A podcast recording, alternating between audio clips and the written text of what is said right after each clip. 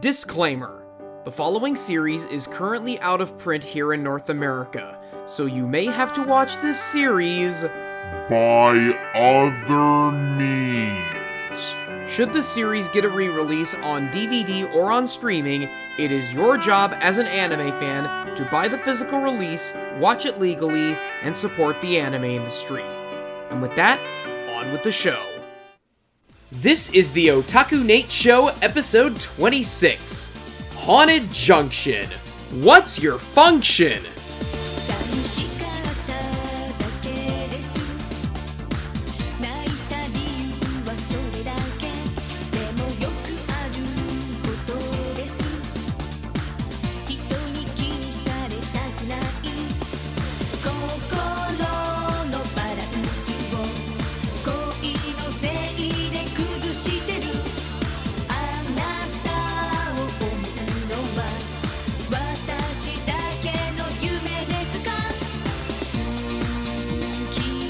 What is up, anime fans? Otaku Nate here with another installment of the Otaku Nate Show, the anime podcast where we talk about anime that we want to talk about. Joining us this week is Justin Young. Heyo! And Eric Berg. Good to be here. And today we are going to be talking about Haunted Junction, released in nineteen ninety-seven by Studio Deen, based on a manga by Nemu Mukudori. The series was directed by Yuji Muto, perhaps most famous for directing a chunk of Crayon Shin-chan. And I can safely say that Haunted Junction is his best show because I looked at his resume and, um... oof.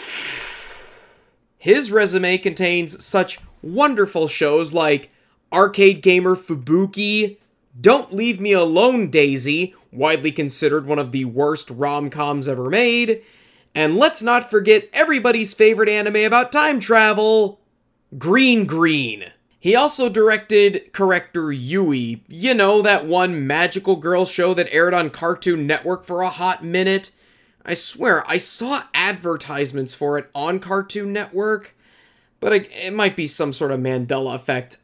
I don't know. Of note, the writer for this was Satoru Nishizono, who also wrote for Muto on Corrector Yui and Don't Leave Me Alone Daisy. He also wrote some not-so-good stuff like Needless and everybody's favorite installment in this series, .hack, Legend of the Twilight Bracelet. But he also wrote some good stuff. He wrote some Digimon series, and wrote something that I reviewed a while back that I really enjoyed, Be Gata H K. He also did the second Doctor Slump T V series, the Gonzo adaptation of Welcome to the N H K, and I was shocked that he did this one, Mazinkaiser. So with all the technical stuff out of the way, what is Haunted Junction about? You smash Scooby-Doo and Ghost Stories and a whole bunch of Japanese folklore into the same pot. That's kind of what you get out the other end. It's just kind of a fun comedy of of spirits and haunted, and pretty good uh, fare for October. I was going to say, you forgot the insane nineties aesthetic to go with it. It is very much of its time. Yeah, definitely. Very, very, very of its time. Unfortunately, though, there are no trains in this show, even though it's called Haunted Junction, and I don't know where that junction part came from, because when I first saw that title, Haunted Junction, I thought that it was going to take place in a train yard. I kind of did, too, and then I did some digging. I did a lot of digging, and it turns out it's more of a, uh, it's kind of like a play on words in a sense, because junction, you, but in train speak, refers to the point at which two tracks meet. This show is the point at which a lot of stuff meets, as we sort of, as Eric sort of went through in the uh, opening. And if you put it all together, the junction part makes sense. The haunted part, uh, there's a, there's like a tumbling Hanna-Barbera conga sound effect, because I was like, just put that there, because I've I was like, eh?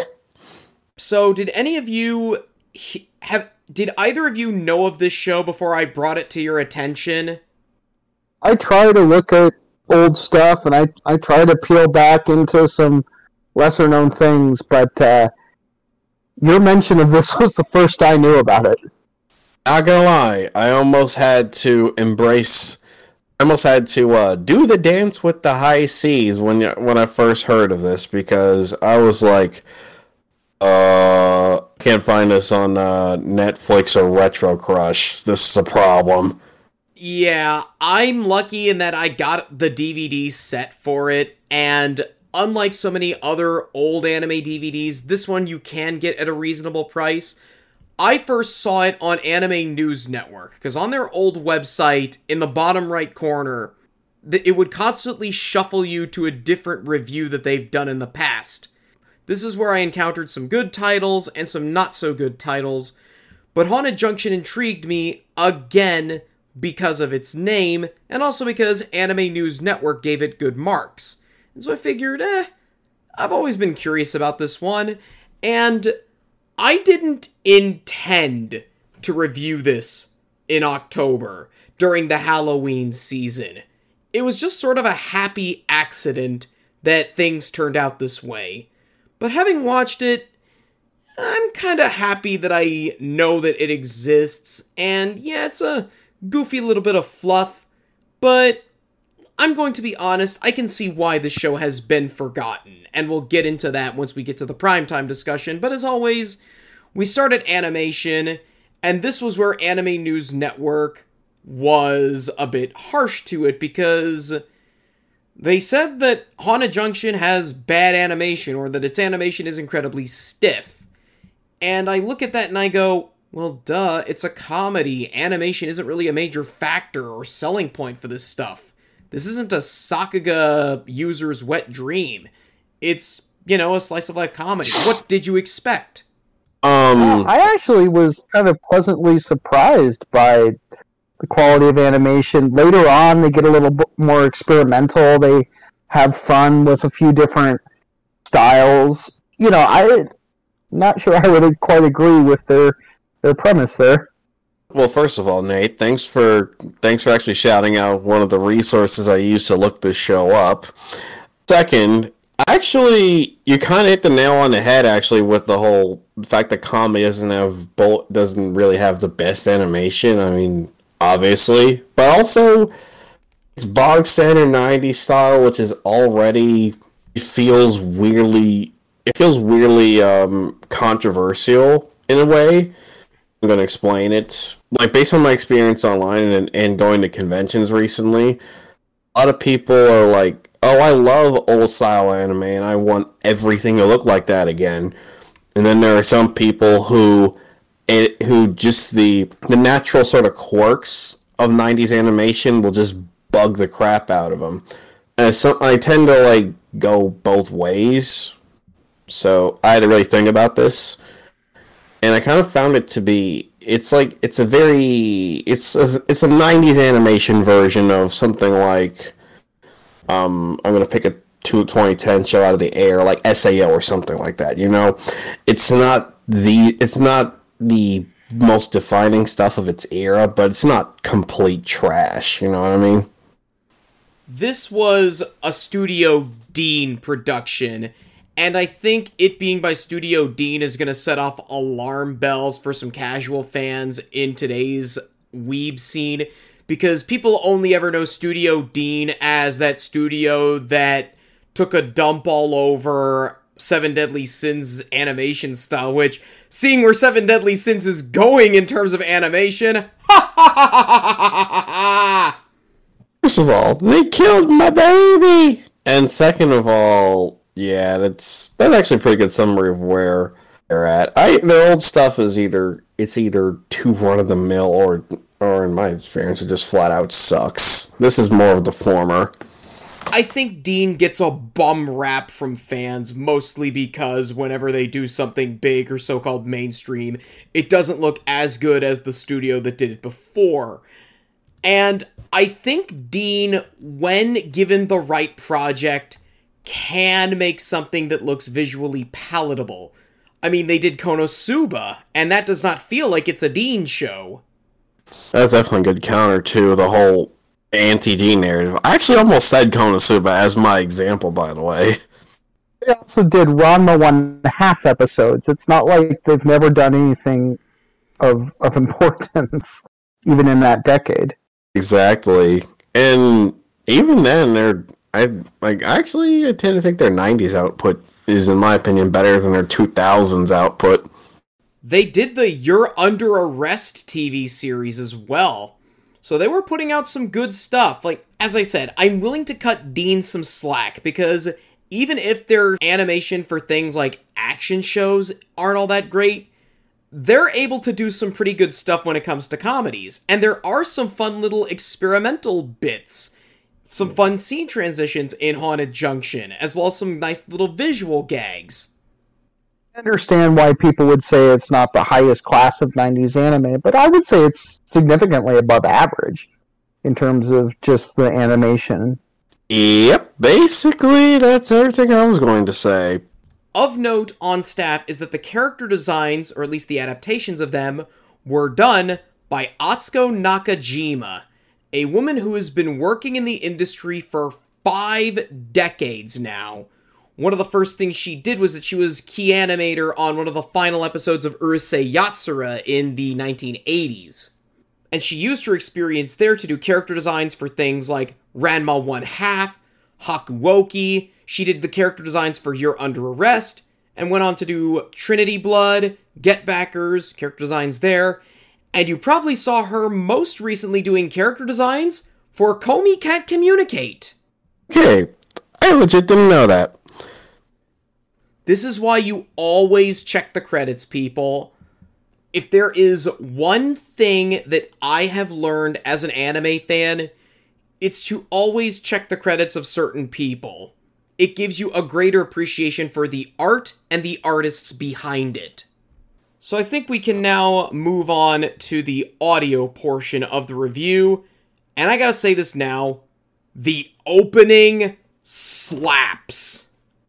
Yep, this is not a controversial opinion. YouTube agrees with you, and so shall I. The nineties were very good for this sort of uh, catchiness, all get out, upbeat anime opening. I will say this right now, and I know it might be controversial to say this to some, the nineties, in my humble opinion, was the best decade for anime openings. This was the decade that gave us Tank, Smile Bomb, Moonlight Densetsu, Cruel Angel's Thesis, Through the Night, Just Communication, my personal favorite of them all, Making a Cyborg from the Ghost in the Shell movie, Duvet from Serial Experiments Lane, and We Are from One Piece. I was going to say that two out of, like, the f- Tank and Cruel Angel's Thesis have kind of been run into the ground. But actually, yeah, I'm gonna, I'm not going to dispute that. I still love those songs, even if they all run into the ground. In spite of all the overplay, they have earned their status as iconic songs in anime history. Now, you could argue the seventies were more significant because of the golden era of singers like Isao Sasaki, Ichiro Mizuki, and Mitsuko Horie.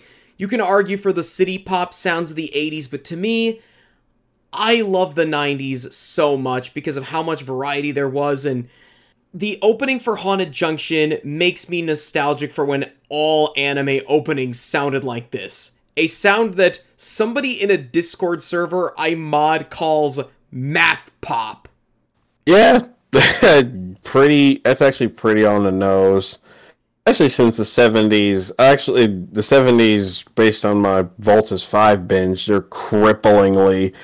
It's like a lot of seventies music. Sure, Todd in the Shadows can go on this about this forever, but it suffered a lot of in the seventies. It was a crippling um, case of either overproduction or just underproduction. That would later get ironed out in prior decades, but hey, that's that's just my two cents on music. But like the math pop sound I refer to, it's just a cacophony of things that shouldn't work, but somehow they do. You've got the Eurodance beats, synthesizers, brass instruments, guitars, and absolutely booming vocals on these songs.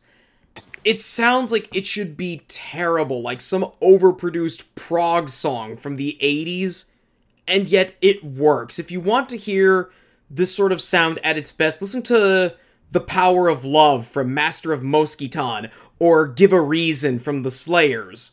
Or, to go on another Megumi Hayashibara song, Infinity from Lost Universe, which is really one of the only good things about that show. Yep, yep, yep, yep. Another absolute banger of nineties animation. It's like, this is the third show actually I've been on where the opening I kind of like. The fun part about the nineties is that there's none of these, even if it's not a great show, there's none of the openings that you're going to regret listening to.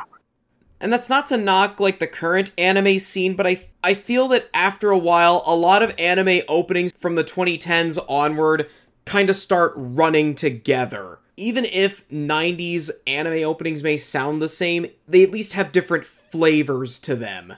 Yeah, I always kind of joke about that a lot of even the best anime openings nowadays, you will remember them, except by the time you're done running it through your head with the melody, you'll find yourself that you got into a different anime opening. Um, and that's definitely not something you're going to do with stuff of this era. Couldn't have said that one better myself, actually. So I may be nostalgic for openings from this time period. What I am not nostalgic for is the soundtrack itself. I don't miss anime soundtracks like this. You can say what you want about the synthesized symphonies that are anime soundtracks nowadays, but I don't miss this era where comedy anime had soundtracks that sounded like they were recorded on a cheap Casio. It reminds me of some of the old, like, Disney afternoon shows in the early nineties where they had five sound effects and five little melodies that just made up the entirety of the soundtrack in repeat in in various, you know, they might change the order, but that was about it. Dexter's Laboratory was also sort of guilty of this, but in this case, what they did was they layered the MIDI instruments on top of each other, so they had a more symphonic sound rather than having a synthetic sound. Mm, that's one way to put that. Um, I was going to say that, number one, this has become painfully clear watching live action. Prior decade did synthesize soundtracks better. That's the and I love synthesizers in anime. It's one of the things I loved about Bubblegum Crisis. But it's hard it's hard to explain. Like, if something like this were attempted decades later, using mostly synthesizers, it would slap. If someone made a modern anime with using even deliberately archaic sounding synthesizer music, I would love it. But the, by the nineties, I think this was starting to get a little played out and phoned in, even by laugh track Dean standards. Haha. The eighties was pretty much the decade for synth music, but as we go into the nineties, it really did feel sort of tired and played out. And it's weird because the guy who composed the music for this, a guy named Hayato Matsuo, he's done some music for some pretty good shows of note. He did the music for Ray Earth, The World God Only Knows, uh, the music for Hellsing Ultimate, and recently did the music for Drifters. So he is capable of producing a good soundtrack, just not here. Yeah, um, I was gonna say, no Drifters. Drifters also, it's a modern show that, hey, throwback vibe, so that kind of works. But yeah, definitely, um at this point, it's weird, it's hard to describe, but synth music had lost its touch by the nineties. I'm starting to sound like a very heavy synthwave fan, which I am. Synth can work, but it all depends on how you use it.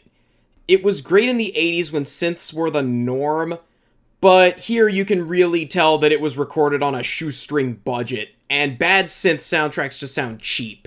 It also yes. just wasn't the style at the time to to have real elaborate soundtracks. You know, we all think back to Cowboy Bebop, but that was the exception, not the rule.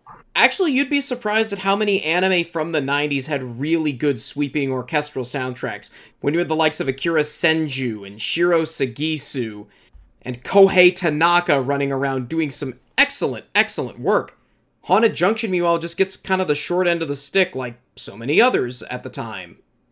Yeah, that's fair. I think it feels more like a, almost like an early two thousands in terms of the soundtrack that doesn't have much going for it.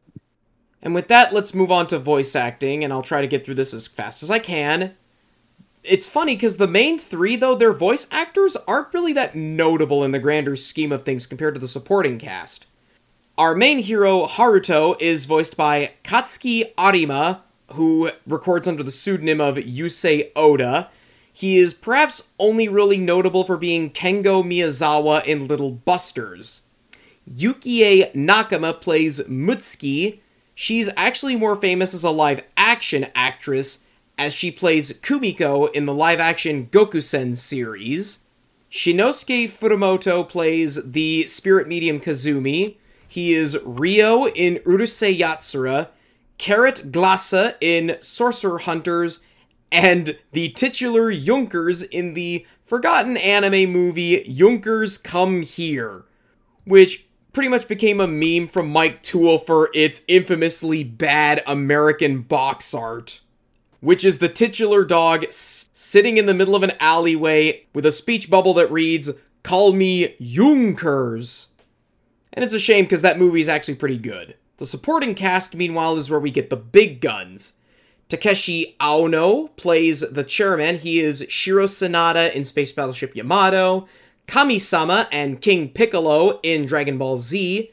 He is Nobuyuki Masaki, that's Tenchi's father, in the Tenchi Muyo series, Daimaru Nakajima in You're Under Arrest, Old Man Mole in Redline, one of his last roles, and he is Colonel Roy Mustang in the Metal Gear Solid series, and the longtime voice of Doctor Wily from Mega Man. Red Mantle is voiced by Ryotaru Okiayu. He is Byakuya in Bleach, Kunimitsu Tezuka in Prince of Tennis, Akio Furukawa in Clannad, Dark Mousy in D N Angel, Isaac Ray Pelham Westcott in Data Live, and for video game roles, he is Zero in the Mega Man X series, Terra in Kingdom Hearts, and multiple characters in the Warriors games. And if I were to list all of them, this segment would drag on longer than I would want it to. Mariko Koda plays Hanako-chan. She is Yoshino Shimazu in Maria Watches Over Us, Luna in Gravion, Porun in the Pretty Cure series, and Athena Asamiya in The King of Fighters. Yuri Shiratori plays the kid character Nino, Mokana in Ray Earth, Cherry in Saber Marionette J, and Yukina in Yu Yu Hakusho. No dub for this, though. What are your thoughts? What are your, what are your takes on that? Number one, boo on no dub. This show, as mid as it is, could have benefited from that.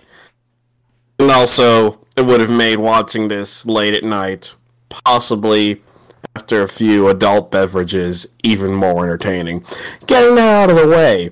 Pleasantly impressed by, I kind of like it, but also it's, I don't know if it's just the, well, I ended up watching this on YouTube, so forgive me. It may have been the, I don't know if it was the upload quality or or what, but it's like, ended up, the audio ended up being rather messy for me, so it's, I feel like it, it it's working, but obviously for me, my my impression's going to be tainted by the quality. Even then, I actually think the I think keeping it undubbed, it worked a little bit, but also it I don't know. I feel like something was I feel like it could this could have been. This would have the crap pushed out of it if it were done today, not like a dub in the nineties. And that's pretty much my two cents so far. I, I don't ever expect lightning to strike twice, but there's a part of me that wishes it got probably not like a full-on Ghost Stories treatment, but a little bit of that. Comedy dubs tend to work pretty well because the inflection and some of the jokes can be localized and the wordplay. And and this felt like one that, that would have done well with a dub. Having said that, the, the sub worked fine, and you know they, they actually communicate a lot of the humor through it. But you know, I'm, I'd, I'd be remiss if I didn't ask for a, a little bit of dub that went a little further, especially given that even the jokes in the original were were pretty fun at times. Yeah, exactly. You can, there's a lot of jokes where I where the visuals and the, the vocal work works with the visuals to produce some really it's it's a weird it's a beautiful hybrid of both visual comedy and and verbal comedy.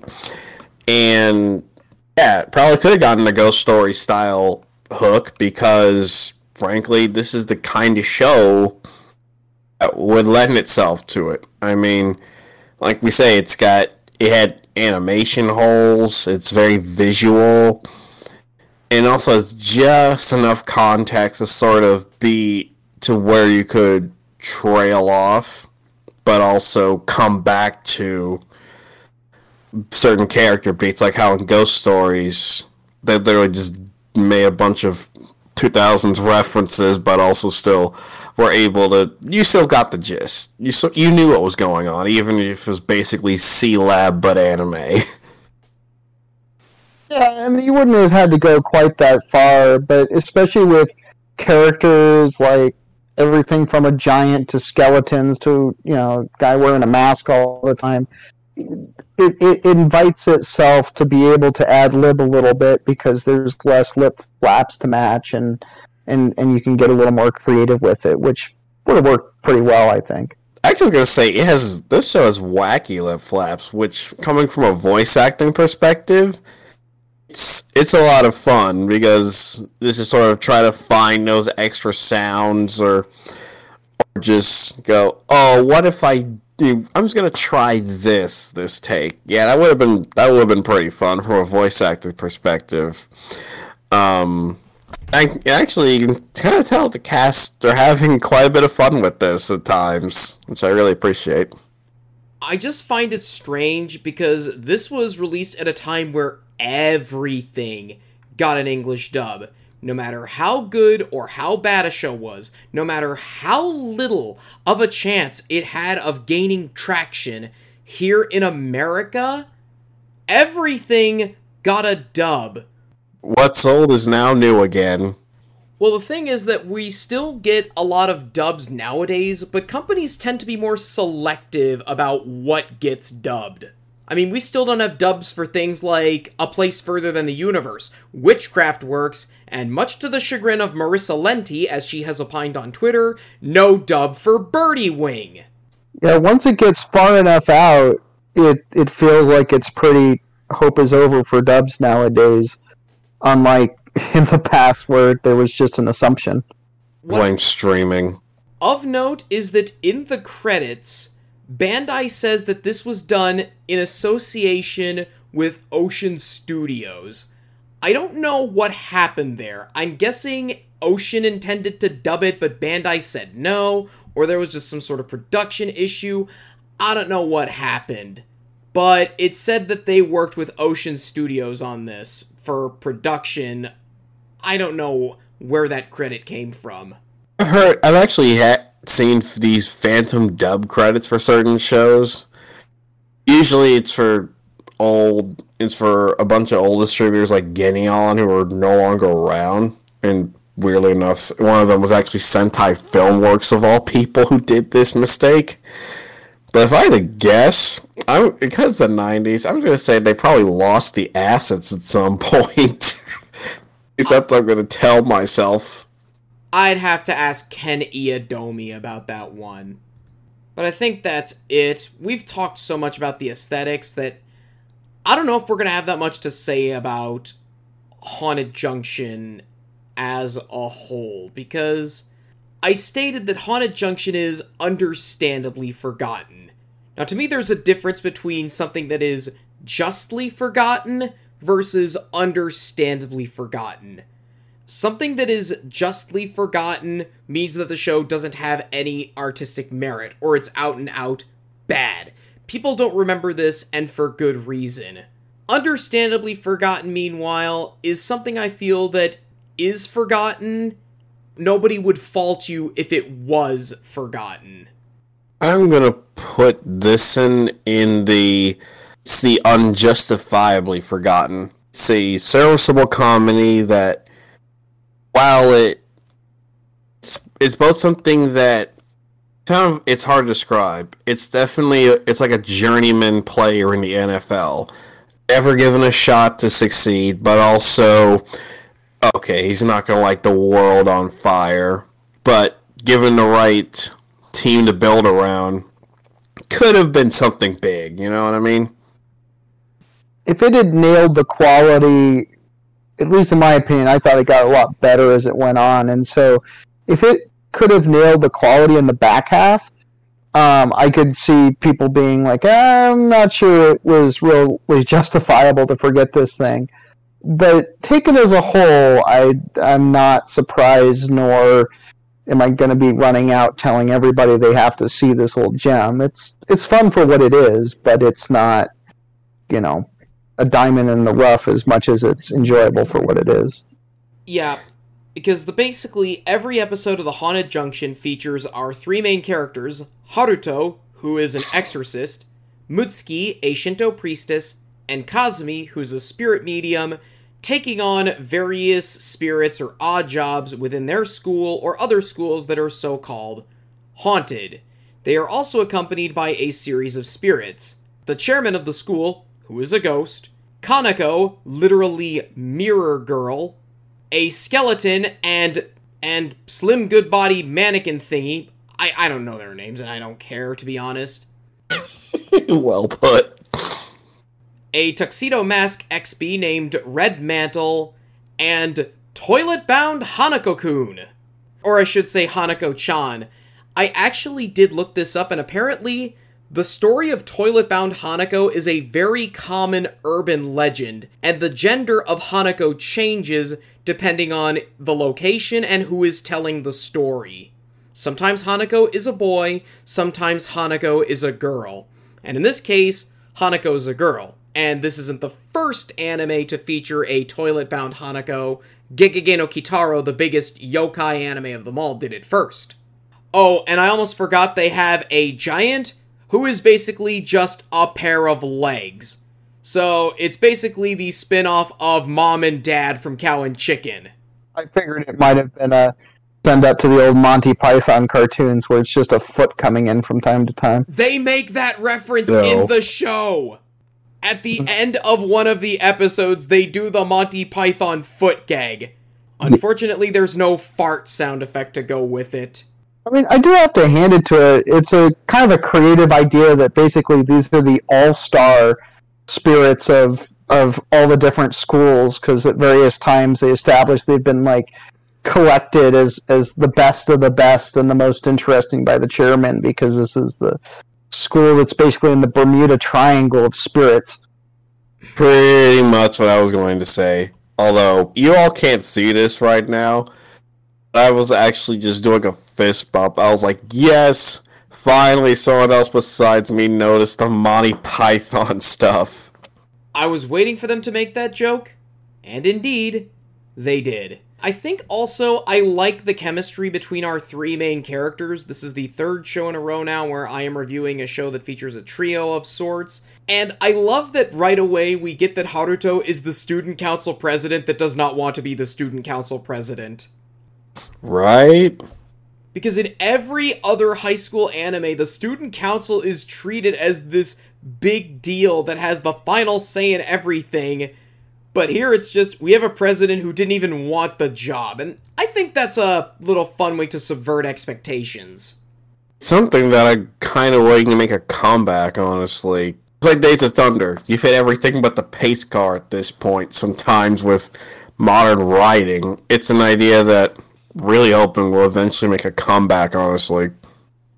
Also, and I, I don't want to spoil it, because actually I think the last two or three episodes are definitely the best of the series, but it's also just kind of fun how they play with his original character, kind of the unwilling guy, and then he has to, in one of the few character developments in the entire series, has to kind of deal with that and and, and how it really reflects upon where he's at in school. It's little things like that that make Haruto a more nuanced character than he is. And also we get to meet his father. We do. And, unlike so many other dads in anime, Haruto's dad, as flamboyant as he is, is actually kind of a cool guy. Yeah, totally, I agree. It's very intersectional in a religious way, oddly enough. Um, and, and yet it works really well, um, which was not something I would have necessarily expected from a setup of three characters where the religions almost remind you of a walks into a bar joke. True, actually. You'd think that this would be a lot more ham-fisted than it ends up being, but uh, I didn't think it was very ham-fisted or, dare I say, disrespectful to one religion over the other, which I actually really appreciate. We also have uh, Mutsuki, who kind of clashes with him. What did you guys think of Mutsuki? I think she's a nice middle balance between the reluctant asshole of Haruto and the more happy-go-lucky pervert of Kazumi. I mean, she's a character of the time, and what that means is that there's a lot of good stuff, and there's some stuff that gets way overplayed um, with her adoration of Nino and all that. Um, but she she is a fun foil, and I think that does get back to the fact that the three mains carry this, and then you've got just enough of the supporting cast to to keep it rolling along in, in its wackiness. Yeah, she ain't no Nobara Kugasaki, that's for sure. But also, I'm willing to cut everyone some slack, because I, frankly, I didn't really... I also admit, I didn't, I didn't go in expecting that, to be honest with you. And for what I expected... I'm glad with, I'm glad with what we got. That's for sure. Yeah, Mutsuki has a Shota complex, and that, um... for those who may not be familiar with this, Mutsuki likes little boys. You know, to me, we're twenty-five years off of this, so there's something to a quarter century. There's times when it, even from its time period, that it works, and the comedy around that works, and the comeuppance works... There's times when it doesn't. The idea that she has a vacuum sealer for shorts was really funny. And so as long as you give it some forgiveness, it's it's not too bad. But I could understand if folks thought it was over the top. Because it is, it's the worst part of her character at times. It's iffy, but I've seen worse examples of this. It doesn't cross into any no-go zones at times, like, say... Shota and Lukoa from Miss Kobayashi's Dragon Maid, which, you know, like that show. Or, oh, I don't know, Catalea and Rana from Queensblade. I was going to say that I'm kind of metagaming with this show a little bit, but I think I think we've gotten so much worse when it comes to Shota content. This was just comical in execution.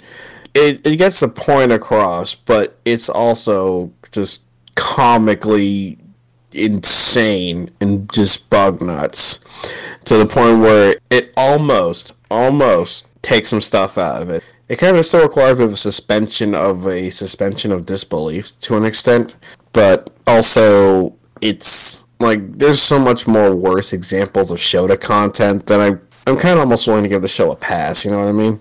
I think what makes me not, you know, I, I think things like this can go over the edge. I think what makes this work is, one, that they kind of constantly remind you that, A, there's a spirit, or that, like, this guy's made of stone, or, like, there's always a punchline. And I think that's where, honestly, this does this trope better than something like Dragon's Maid, where there's not always a punchline, there's just uncomfortableness sitting there. And they did a really good job of being like, no, it's a joke. Get it. Exactly. Also, I'm also going to say that another thing that adds to it that I actually I almost forgot was it. This show hits you over the head with so many other things that after a while, it's it just hits you one joke after the other after the other. So that one starts repeating that one part. It doesn't feel very... It, think about it this way. It's... It kind of sticks to that, but also changes it up every now and then to keep you on your toes. How's that? I do just want to mention on the whole running joke thing, this show did running jokes in such a good way. It was one of the things where I would say is like worth watching, because some of these things you just can't believe they can keep going to the well and make you laugh. Yeah, my thoughts exactly.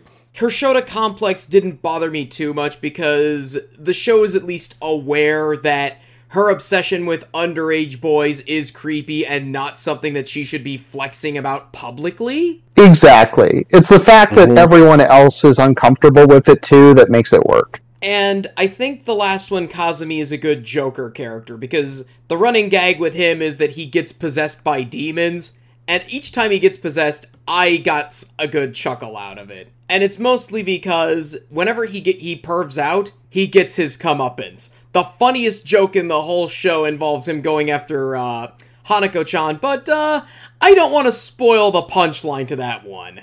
Yeah, Nate, you pretty much hit the nail on the head with my thoughts.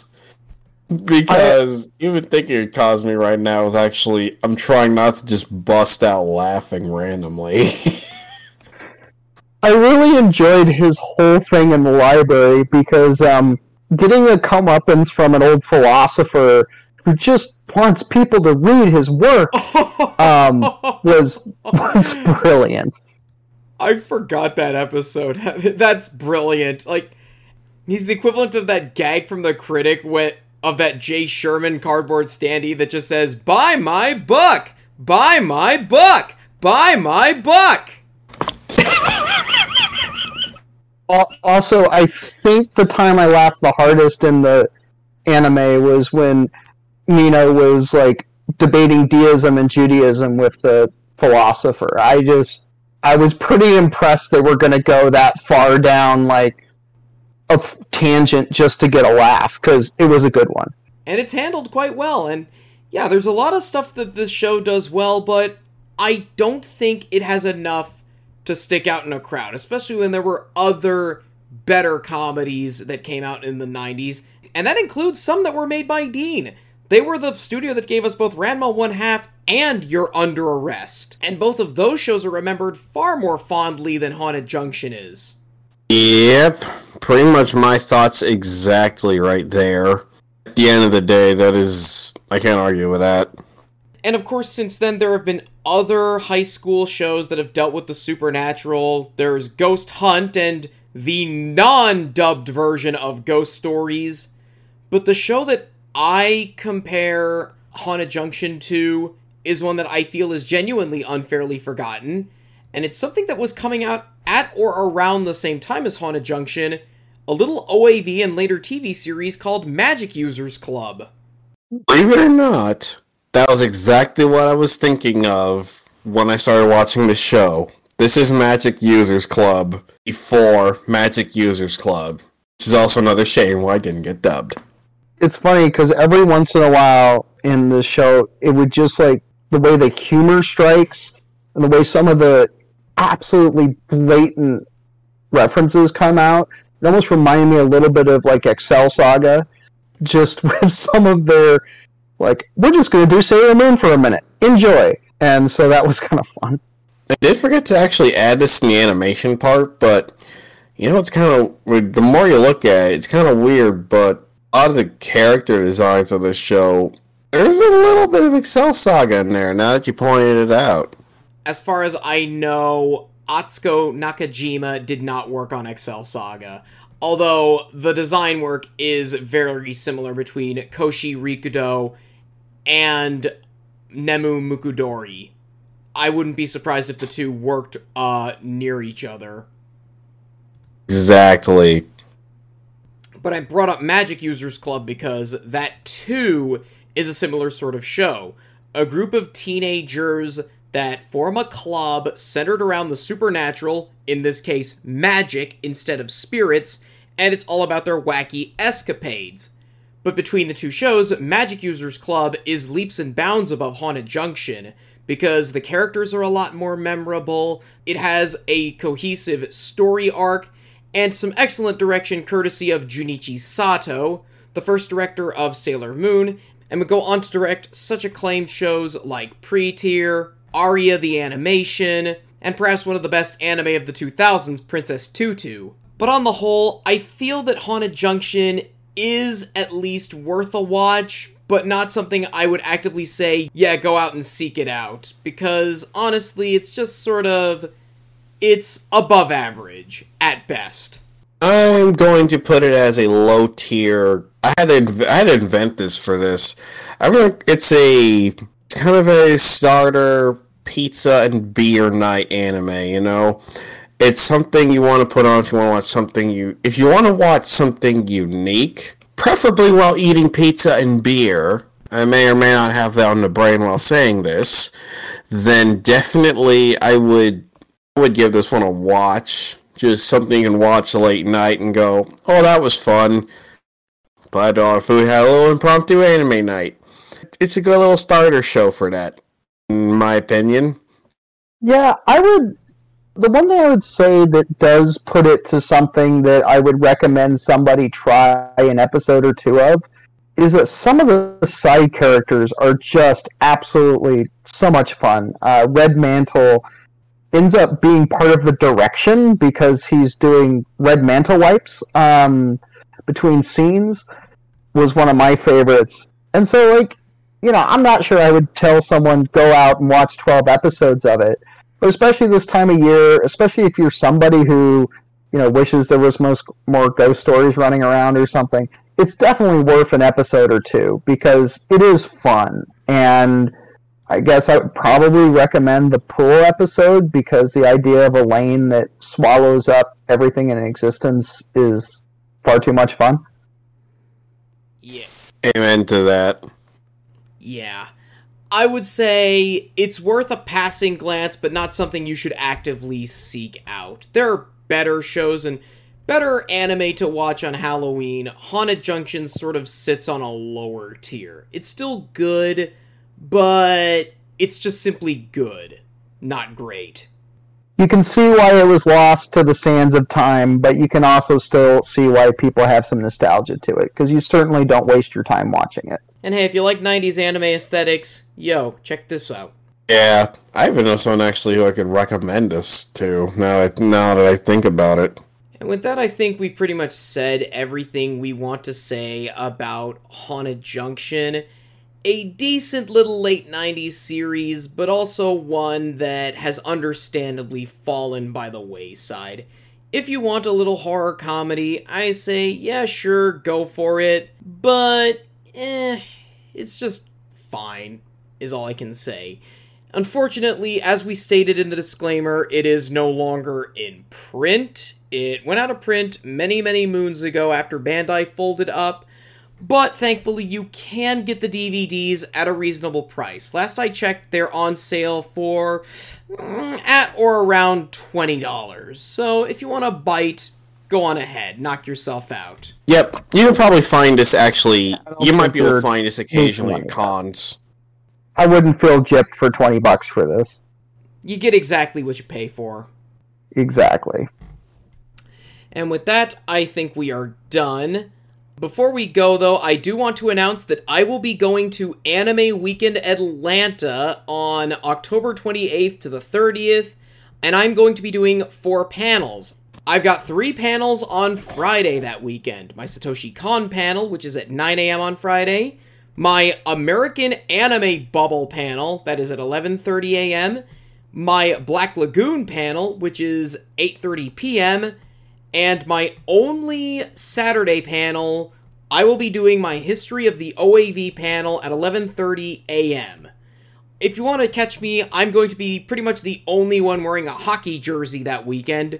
Which one, though, I won't say. I got a whole collection of them, and I kind of like to change it up every now and again. So, I think that's going to do it for this episode. If you like this show, please be sure to give us a like, follow us, leave us a review, do whatever you want to help promote the show.